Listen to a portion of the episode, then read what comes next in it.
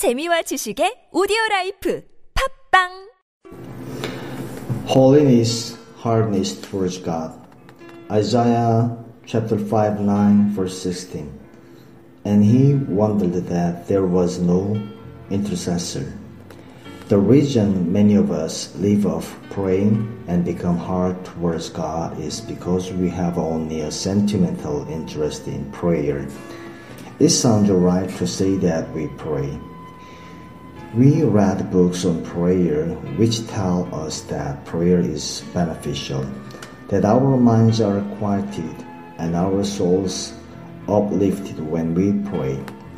But Isaiah implies that God is amazed at such thoughts of prayer. Worship and intercession must go together. The one is impossible without the other. Intercession means that we rouse ourselves up to get the mind of Christ about the one for whom we pray.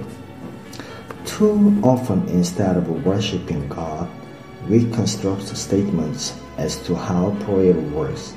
Are we worshiping or are we in dispute with God? I don't see how you are going to do it. This is a sure sign that we are not worshiping. When we lose sight of God, we become hard and dogmatic.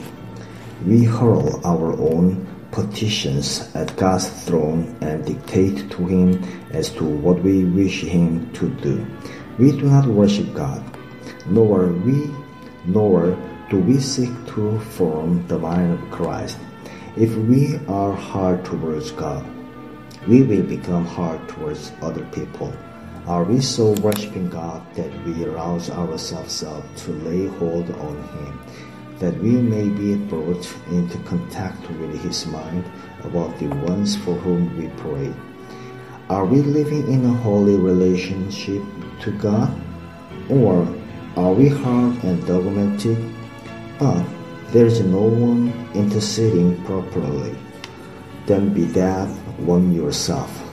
Be the one who worships God and who lives in holy relationship to Him. Get into the real work of intercession and remember it is a work, a work that taxes every power, but a work which has no snare. Preaching the gospel has a snare, intercessory prayer has none.